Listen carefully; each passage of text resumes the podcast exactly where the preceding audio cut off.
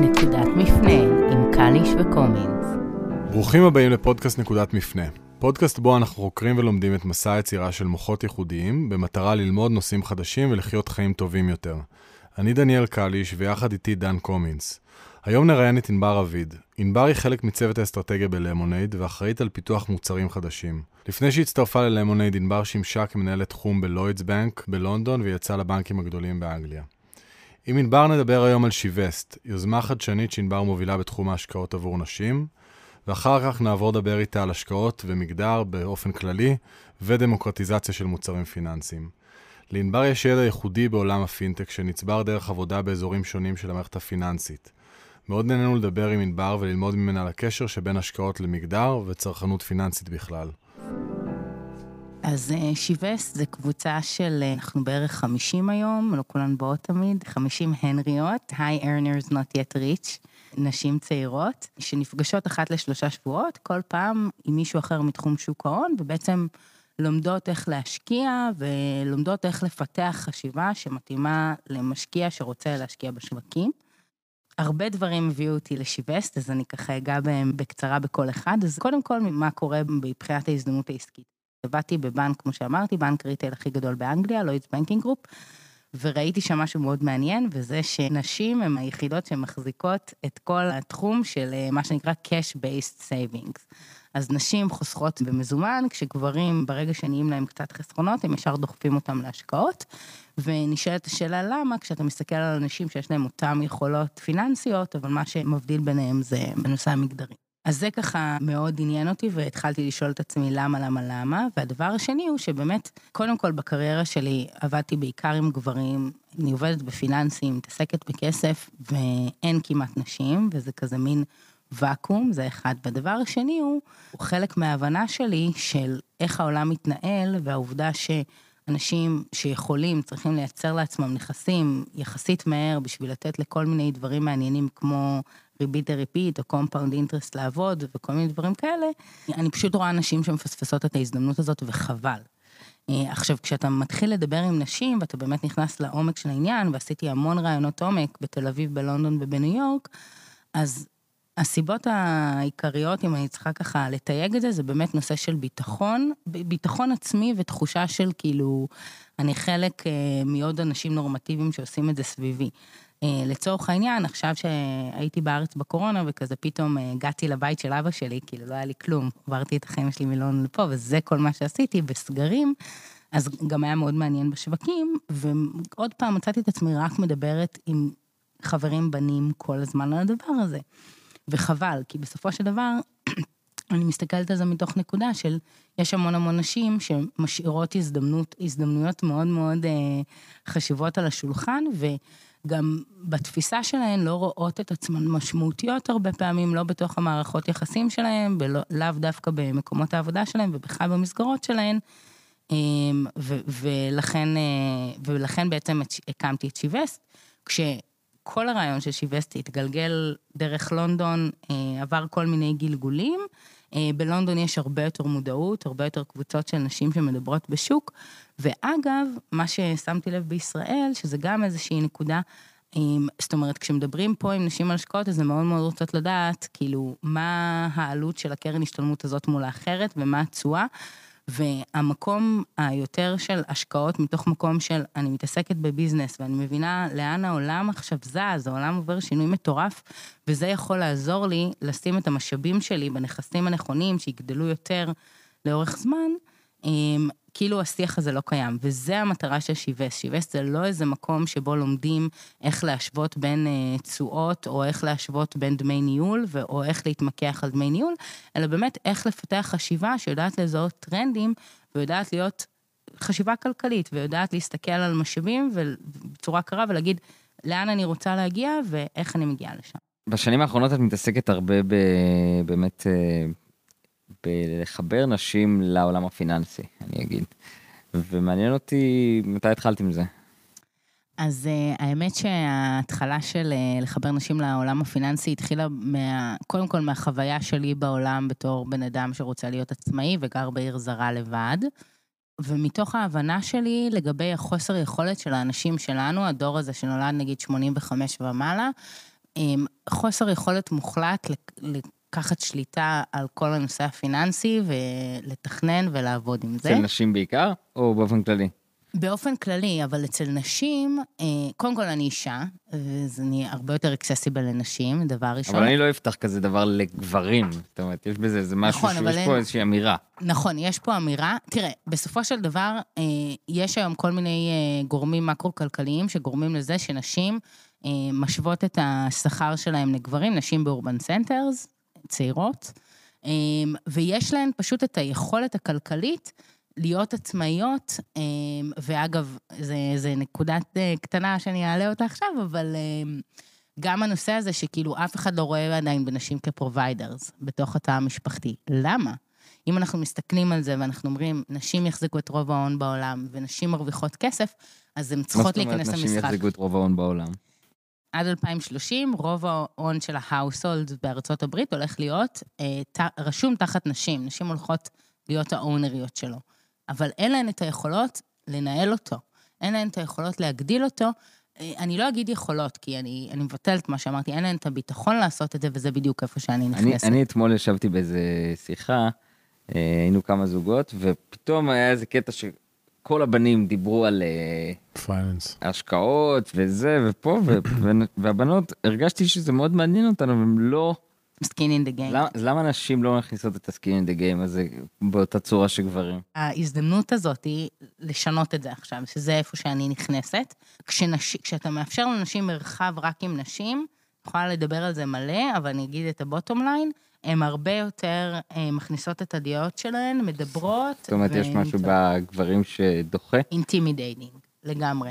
אל תשכחו ששנים, אנחנו מדברים פה על מהפכה שהיא צעירה יחסית, אבל שנים גברים נפגשו בסופי שבוע, או בבירה שלהם, או בגולף שלהם, או בשירותים שלהם, או בווטאבר, ועשו את השיחות האלה כל הזמן בינם לבין עצמן, ואני חושבת שיש פה אפילו עוד שאלה, כאילו, מעניין, דן, אתה בזוגיות כבר ארוכה, איפה התפקיד באמת, איפה בתוך התא המשפחתי, גברים מאוד, כאילו, גברים מערבים את הבנות זוג שלהם.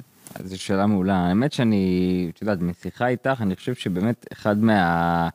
מכשירים הכי רלוונטיים לפמיניזם של היום, הוא, הוא באמת לקחת חלק בשיח הפיננסי. להיות אקטיבי, לא רק בשיח. בשיח ולהיות אקטיבי, כן. תראה, ההתחלה כשאתה בתוך תא זוגי בלהיות אקטיבי בפיננסים, זה קודם כל להיות אקטיבי בשיח מול, שלך, מול mm-hmm. הבן זוג שלך. זה, אין מה לעשות. זאת אומרת, המון אנשים היום שאני מכירה כבר מנהלים את הדברים בנפרד, אבל, אבל זו ההתחלה. וכבר שם יש איזושהי נקודה שהיא היא לא קורית. אני אתן אפילו עוד דוגמה שהיא מאוד חדה. המון נשים בלונדון דיברו איתי תמיד על כל הנושא הזה של הסכמי ממון. עכשיו, הן לא מסוגלות לדבר על זה עם הבני זוג שלהם, על מה הן מרגישות לגבי העניין הזה, אבל... אבל גם הבני זוג קשה להם לדבר עם אנשים, כי אני שומע את זה מהצד של הגברים. תגידי, את יכולה to trace back בעצם לתא המשפחתי שלך, זאת אומרת, שהיית כבר צעירה, למה את יותר... שורה לעולם הפיננסי מאשר נשים אחרות שהיו איתנו בשכבה? אז קודם כל, אני גם במסלול המקצועי שלי וגם במקום האישי שלי, אמא שלי הייתה חולה בסרטן הרבה שנים, גדלתי הרבה עם אבא ואח בבית שהם מאוד דומיננטיים, מתעסקים, לא, זה לא העיסוק שלהם, כאילו לא המקצוע שלהם, אבל הם כאילו מתעסקים בכסף, וזה היה סביבי כל הזמן, והיה לי ברור, ואצלי זה דווקא, אגב, מגיע ממקום הרבה יותר בסיסי של זה, שזה הרצון לחופש ועצמאות, וההבנה שכאילו, אם אני מייצרת נכסים, אז אני לא תלויה בזמן שלי יותר בשביל להתקיים, וזה דבר שהוא משוואה שהיא מאוד מאוד חשובה לי, והיא מאוד בסיסית, והיא מאוד מניעה אותי, ההבנה הזאת על העולם. אני לא חושבת שזה מגיע מאיזשהו זהות של אני אישה, כאילו, אני אישה שונה, או משהו כזה, אלא באמת... מתוך המקום הזה, ו... ואני חושבת שיש התעוררות בעולם הזה, כאילו, עובדה שיש לי רשימת המתנה מטורפת לשבסט, אני לא עומדת בקצב. ישבתי לפני שבועיים עם, עם חבורה של נשים, כולן חברות שלי, כולן נורא נורא מוכשרות, וכולן מגיעות מרקע של מגורים בחול, ויושבים uh, בשיחה, ותוך כדי השיחה, טק, פתאום מתחילה שיחה על השקעות הארדקור. uh, פסייקדליקס, המניה הזאתי, וזה ססת הסיבוב בבורסה, ואני יושב שם כאילו בהלם, uh, מדהים כאילו מהעוצמה של מה שקורה שם, לוקח טיפים, ו... וזה היה חוויה ייחודית. מעניין שאתה מספר uh, על זה. לגמרי, כי זה לא קרה לי עד אז, זה באמת שיחה שמאוד רגילה לעולם של גברים, ופתאום אני הגבר היחיד בקבוצה, והאנשים מניעו את השיחה הזאת, ו... זה כאילו... קורה, תקשיבו, יש התעוררות מטורפת של נשים סביב הנושא הזה של הכסף, אני חושבת שיש גם, כאילו, אפשר להצביע על המון דברים, יש אחוז הגירושים עולה, תמיד אני אומרת, כאילו, יש בנות שבנגיד באות עליי, והן לא בדיוק מתחברות וזה, ואז אני כזה, זה סבבה שאת עדיין לא מבינה לאן כל הדבר הזה מוביל, אבל אם את כאילו צריכה מוטיבציה, אז לכי דברי עם הגרושות. לא, אבל זה באמת נכון, אז, אז אנחנו חיות בעולם שיש בו מודעות. אגב, איזו חברה טובה, גם אמרה לי שכאילו אנחנו גדלנו במין סביבה כזאת מאוד מסוימת, ש, שאימא שלה אמרה לה, אני לא עשיתי את זה, אבל את צריכה לשמור על הכסף שלך. Mm-hmm. גם בתוך מערכות יחסים שהן, גם זה מין איזשהו משהו שצריך לנתק אותו, כאילו מערכות יחסים בכסף. קשה, אבל כאילו מערכת יחסים יכולה להיות מאוד מאוד טובה ומדהימה, ועדיין לא תחלקו את החשבון בנק ביחד, זה בסדר. אז אולי ננסה שנייה לענות על השאלות האלה. לאן את חושבת שהעולם הולך? מה הטרנדים? או אם אני אמקד טיפה את השאלה, בעולמות שאת נמצאת בהם. אז קודם כל אני חושבת שהעולם כן צועד בצעדים קטנים לזה שבני אדם ייקחו יותר אחריות. לכן אני ארצה לעבוד בחברה שכאילו דוגלת בזה שהאנשים, שהצרכנים שלה, באים למקום הזה מתוך בחירה, ובאים כי יש... כי אנחנו עושים להם טוב, אנחנו עונים על איזשהו צורך שלהם. זו חשיבה מאוד שונה מהחשיבה, אגב, של הבנקאים הקלאסיים, שאומרים, אנחנו נייצר מוצרים, וכאילו, לבני אדם לא תהיה ברירה. אגב, בישראל במערכת הבנקאית זה מאוד חזק, כאילו פה מה שהבנק אומר לך, כן, אין תחרות, אז זה מה שאתה הולך. אז, אז קודם כל אני חושבת שכן מתחילה להיבנות בחירה וביקורתיות כלפי כל המוצרים הפיננסיים למיניהם, וצריך להיות במקום ש... שזה נמצא בו. לגבי לאן הכסף הולך, אגב, עכשיו אנחנו בתקופה שהיא קצת מבלבלת, כן? כי כאילו אפשר למשל להסתכל על עולם ההשקעות, השקעות ה-Venture Capital, ולראות לאן הכסף הולך, וזה לא בדיוק בעיניי, תמיד יהיה מדד לזה, אבל אתה כן, אפילו אם אתה מסתכל על מה קרה בבורסה, בחודשים האחרונים, אז אתה כן רואה חברות שהן יותר customer-centric, לשם מתחיל לי, אה, להתנקז ההון. אחד הדברים שמעניינים אותי בהקשר של כסף והשקעות, זה איך, אה, איך עושים דמוקרטיזציה ליכולת השקעה ולמוצרים פיננסיים. מאוד מעניין אותי לראות איך, אה, איך בשנים הקרובות הנושא הזה ייפתר, ואני בטוח שהוא ילך לשם. זאת אומרת, יש כל כך הרבה אנשים שנוערים לבורסה ו... עדיין אין להם חשיפה ל-Venture Capital. נכון. איך מייצרים את ה-E T F הזה של Venture Capital, שבסוף אה, מאפשר לנו להשקיע ב-בסמר ואלף וכן הלאה? אז קודם כל צריך לבוא ולהגיד ש... אז, אז פה גם נכנסת האינבר הבנקאית הקצת יותר אה, זה. Venture Capital זה תעשייה מפסידה, mm-hmm. כן? ב-Grand Scheme of Things, אה, לא כדאי לשים שם את הכסף. Mm-hmm. כאילו עדיין אני אגיד לאנשים לשים את הכסף בבנקים וזה, וזה יהיה יותר טוב להם כפרט. Mm-hmm. גם האנשים שמשקיעים בוונצ'ר קפיטל, משקיעים אחוז קטן מההון שלהם בתוך הקרן. זה איזשהו חלק קטן מתוך הנכסים שלהם בנדלן, בווטאבר, ודברים כאלה. כן, אבל נתתי ונצ'ר קפיטל כדוגמה קטנה, לצורך העניין זה יכול להיות מוצר מובנה או סטרייפ, או כאילו, יכול להיות כל מיני מוצרים שרק לפמילי אופיס אז יש חשיפה אליהם, ולנו אין... אז אוקיי, אז עוד פעם, זה חוזר גם, אגב, קליש, מה שאתה אומר עכשיו, הוא נוגע בנקודה מאוד מהותית וחשובה, כאילו, שזה, ככל שיהיה לך יותר הון, יהיה לך יותר שולחנות לשבת סביבם. ברור, שזה אבסורד. ומן הסתם ברור ש... זה אגב איפה הכסף נוזל, או מה שאמרת קודם. תמיד, תמיד, כאילו, באמת, זה נכון, בגלל זה צריך להתחיל בגיל צעיר, כן? כאילו, אני מתחילה בגיל צעיר, אז יש היכולת שלי להגיע באיזשהו שלב לשולחנות הזה, לא יודעת אם זה יקרה, אבל הוא בטוח גדל, מאשר מי שכאילו מתעורר בגיל ארבעים ואומר לעצמו. מה שאבסורד בעיניי זה שהבעיה היא אינהרנטית במערכת הרגולטורית שלנו, זאת אומרת, הרגולטורים באים ואומרים, אנחנו מאפשרים רק ל-accredited investors לגש למוצרים האלה, אנחנו מאפשרים להם אה, אה, חשיפה יותר גבוהה, ואנחנו מונעים את זה מהציבור. למה? כי אנחנו שומרים עליו. לא, נכון, אבל אז פה, אגב, נכון, ואתה אתה, עוד פעם, אתה נוגע בנקודה שהיא סופר קריטית ומהותית. הרי אפילו אם אתה חושב על זה, בוא, לא צריך ללכת להשקעות אלטרנטיביות. תחשוב על המודל של הפנסיה. אנשים פה חוסכים לפנסיה מגיל עשרים ושלוש, כי אוי אוי אוי לא יהיה להם, למרות שיכול להיות שבגיל עשרים ושלוש שווה לי להסיט את הכסף הזה לעוד קורס בלימודים, חד משמעית. ולעשות עליו R O I הרבה יותר גבוה. שווה להסיט את כל הפנסיה ל-מאה אחוז מנייתי, זאת אומרת בגיל שלנו. אבל יש לזה, יש גם אינטרס לכל המוסדים, לא לשים אותך ב... שאת לא יודעת מה קורה עם הכסף. זה שיל... לא, זה שילוב של שני דברים. אחד, זה באמת מה שאתה אומר, בסופו של דבר, כאילו... הבנקים בישראל, לדוגמה, הם לא רוצים את הדמוקרטיזציה שאתה מדבר עליה. כן ולא, אני חושב שככל שיהיה יותר מוצרים שיאפשרו לקהל ולציבור להיכנס פנימה, הם, גם הבנקים ייהנו. זה באמת החשיבה שהיא ה-customer-centric שאינבר דיברה אליה, שהעולם הולך. בסוף ה-customer-centric מנצח, כאילו...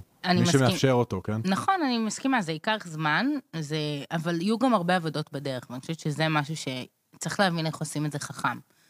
כי אתה לא רוצה שאנשים כאילו ישתוללו עם כל החסכונות, כאילו, אתה חושב, אני כל הזמן, בגלל העיסוק שלי כל הזמן, זה כאילו, mm-hmm. אחת מהנשים שאני מטופלת להם בטיפול אלטרנטיבי, אז זה כאילו, היא כזה, אני צריכה לפתוח את הקרן השתלמות שלי עכשיו ולקנות כאילו דירה בארצות הברית איפשהו, לא. אז צריך להיות פה איזשהו בלנס. חד משמעית, הדילים הטובים לא מגיעים אלינו, וכאילו זה גם איזשהו משהו שאנשים צעירים לפעמים פספסים, בטוחים שהם עלו על איזה, זה נורא, בביטקוין רואים את זה הרבה, כאילו זה מתחיל לעלות, ואז כאילו אנשים אומרים, אוקיי, יאללה, הבנתי, אני עולה, ואני כזה, לא, כן, אתה כאילו הולך לקנות מכל האנשים שהיו בשולחן לפניך, ובאמת ידעו מתי הזדמנות, הזדמנות, והם הולכים למכור לך עכשיו, ולכת לדפק עם זה. אז צריך למצוא את האיזון איפשהו באמצע, אבל זה קורה. אני כן חושבת שרובין הוד, יש לי הרבה ביקורת עליה, אבל אני חושבת שהיא עושה בסך הכל עבודה שהיא מאוד מקדמת אותנו. ואני חושב, אגב, שאלה עבורך, או עבור כולנו, זה איך מייצרים את הרובין הוד לקהל הנשי. אני חושב שהאפליקציה כרגע לא מותאמת לנשים. לגמרי. יש ברובין הוד, עכשיו זה קצת השתנה עם הקורונה, אבל באופן עקרוני, כאילו בכלל, כל האפליקציות האלה הן מאוד מונעות... to beat the market, או to beat the benchmark, אם אתה מסתכל על אי-טורו למשל, זה לעקוב אחרי אנשים, וכאילו לראות איך הם, ונשים הם הרבה פחות כאלה, הם הרבה יותר goals oriented, כאילו אני רוצה להגיע לדאון פיימנט לדירה בגיל שלושים וחמש. חכמה יותר. יכול להיות שאני יכולה לעשות שתי דירות, אבל אני רוצה להגיע לדירה, אני לא רוצה להפסיד את ההזדמנות שלי לעשות את זה, והם הרבה יותר goals oriented, וזה לא המכשירים שיש לנו בחוץ. יש כמה, אני, זה מה שאני רציתי לעשות, אגב, שחזרתי לארץ, פשוט אין פה שוק. זה, אין פה שוק כי אין פה מספיק כסף? אין פה שוק כי אין פה, אין פה כסף לאנשים צעירים באמת, כאילו, בסקייל כזה, וגם בגלל שהבנקים מערימים, זה הכל אחד בתוך השני, כאילו הרגולציה שאני התעסקתי בה, בסופו של דבר מה שהיא אומרת זה שהמידע שייך לה, המידע הפיננסי הוא שייך לצרכנים, וצריך להתחיל למצוא דרך להעביר אותו בצורה קלה, כדי שלצרכנים האלה יהיו מקומות אחרים ללכת, לקבל בהם שירות, אם לבנק לא שווה לשרת אותם, שזה מה שקורה, אם לבנק לא שווה לו לשרת אוכלוסייה מסוימת, וכל שאר הם כמו נמלים שמקווים שיום אחד הם יגיעו לסקייל הזה. ענבר רביד, שמחנו מאוד לארח אותך כאן היום. שאלה האחרונה שאנחנו שואלים מדי פעם את המוראיינים שלנו, מה הדבר שהכי משמח אותך בחיים? מה הדבר שהכי משמח אותי בחיים? אהבה. אז שיהיה לך רק מלא מלא אהבה.